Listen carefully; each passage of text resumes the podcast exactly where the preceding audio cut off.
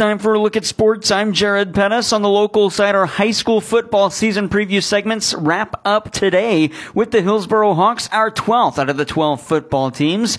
The Hillsboro Hawks are ready to get back to the state playoffs after last season's district championship, and they're returning a starting quarterback in Preston Brown, who was a junior this year, and many thought played like a senior last season in his sophomore year.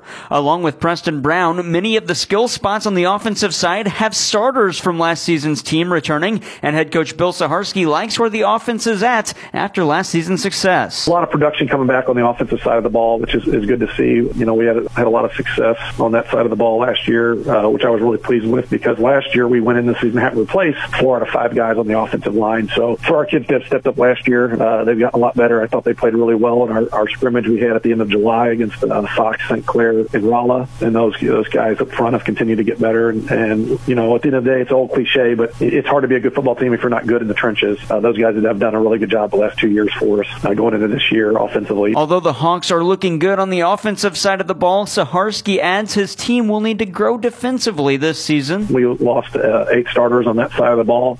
Uh, obviously, uh, you know, Austin Romaine was a two-way player for us, and uh, his ability at linebacker, uh, we got to find, you know, five people step up. To say you're going to replace that level of a player is hard. You just got to find kids that are, you know, going to rally to the football and, and collectively uh, kind of replace uh, what Austin was able to bring uh, to the table. You know, we'll, we'll slide Peyton Brown into the middle there. Peyton played alongside Austin uh, and kind of let him be in charge of the defense. Peyton's a really, really good football player. Had a really good year as a uh, linebacker at our Sam spot last year.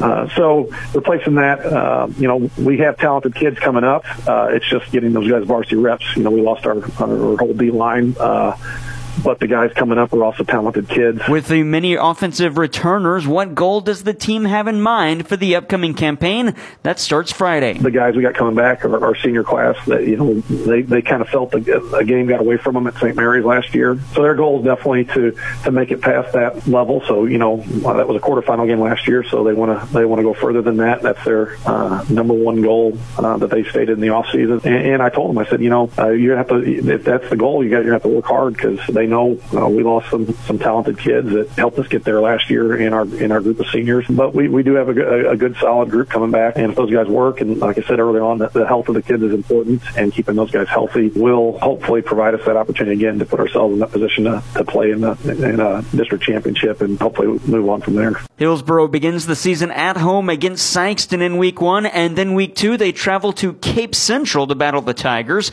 before returning home in week three to host Fort Zumwalt West and we see Hillsboro in week four when they're at Bonne Terre against the North County Raiders, and they stay on the road at Festus in week five. Then the Hawks return home for two in week six and seven. They host Windsor and DeSoto and wrap up the season with two road games at Cardinal Ritter in week eight and against Poplar Bluff on the road to wrap up the year October 20th, Friday night. One thing to note high school football wise locally, the week one matchup between the Central Rebels and Poplar Bluff Mules has been pushed back an hour. It'll now kick off Friday at 8 due to the extreme heat conditions the area is dealing with. No update yet if our broadcast game, North County at Farmington, will have a delayed start. As of now, that one still begins at 7 o'clock with pregame coverage at 6.30. You can hear it on AM 1240 KFMO. KFMO Sports will keep you up to date with any new information as it becomes available. Again, you can hear North County at Farmington on KFMO, the KFMO app, KFMOsports.com, and we'll also have live video as well on the website. Another Mineral Area College season is upon us, and with that, season three of the Car Smart Mac Minutes. This week in Mac Sports, the Volleyball Lady Cardinals begin the season on the road this weekend, and the Soccer Cardinals began the season with two games this past weekend. We'll start at the Bob as the Volleyball Ladies prepare for the Chattanooga State Community College Tournament, where they get four games in two days, Friday and Saturday. Mac battles Snead State and Bevill State Friday at 1 and 6. Then Calhoun Community College and Wallace State on Saturday, back to back at 11 a.m. and noon. The Lady Cardinals home opener is next Wednesday against St. Louis. On the soccer side, the men's team picked up two wins in the weekend season opener. On Saturday, a 3 1 victory over Itawamba, followed by a 5 0 clean sheet over South South Suburban College Sunday. Both those played in Park Hills. Mac is at Westminster College this weekend and begin their conference schedule at State Fair next Wednesday. If you're in the market for a car, think smart, think car smart, where buying a car isn't rocket science. Go to thinkcarsmart.com. From the Major League Baseball, the St. Louis Cardinals began a three game series in Pittsburgh Monday night. Left handed pitcher Drew Rom made his Major League debut on the hill for the Redbirds. Unfortunately, it didn't go his way, and Mike Reeves has more. Joshua Palacios homered and drove in five to lead the Pirates to an 11 1 win over the Cardinals in the first game of a three game series in Pittsburgh. The Pirates out hit the Redbirds 16 5. The lone St. Louis run came on the 10th homer of the season by Andrew Knizner. The winning pitcher in relief is Bailey Falter. He's now 1 and 7. He gave up one run on three hits, walked two, and struck out eight over six innings. The losing pitcher in his major league debut is Drew Rom. He went three and two third innings, gave up eight runs, six earned, walked four, and struck out four. I'm Mike Reeves. Mike thanks Rom says he was nervous but excited during his debut. Nervous but excited.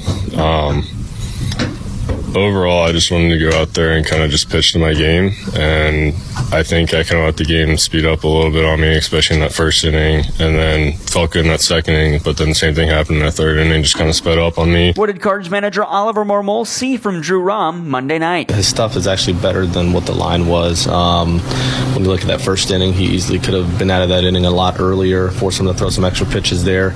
Um, didn't command the baseball as well as he wanted to, or as well as we needed.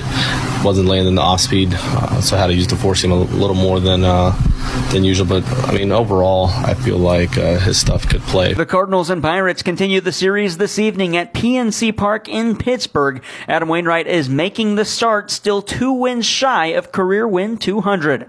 Coverage on B104.3 begins at 5:10 with first pitch at 6:05. NFL: The Kansas City Chiefs are at home to wrap up the preseason this Saturday against the Cleveland Browns. Coverage on KFMO begins with pregame at 11 o'clock, kickoff at high noon. The Chiefs begin the regular season at home September 7th against the Detroit Lions on KFMO.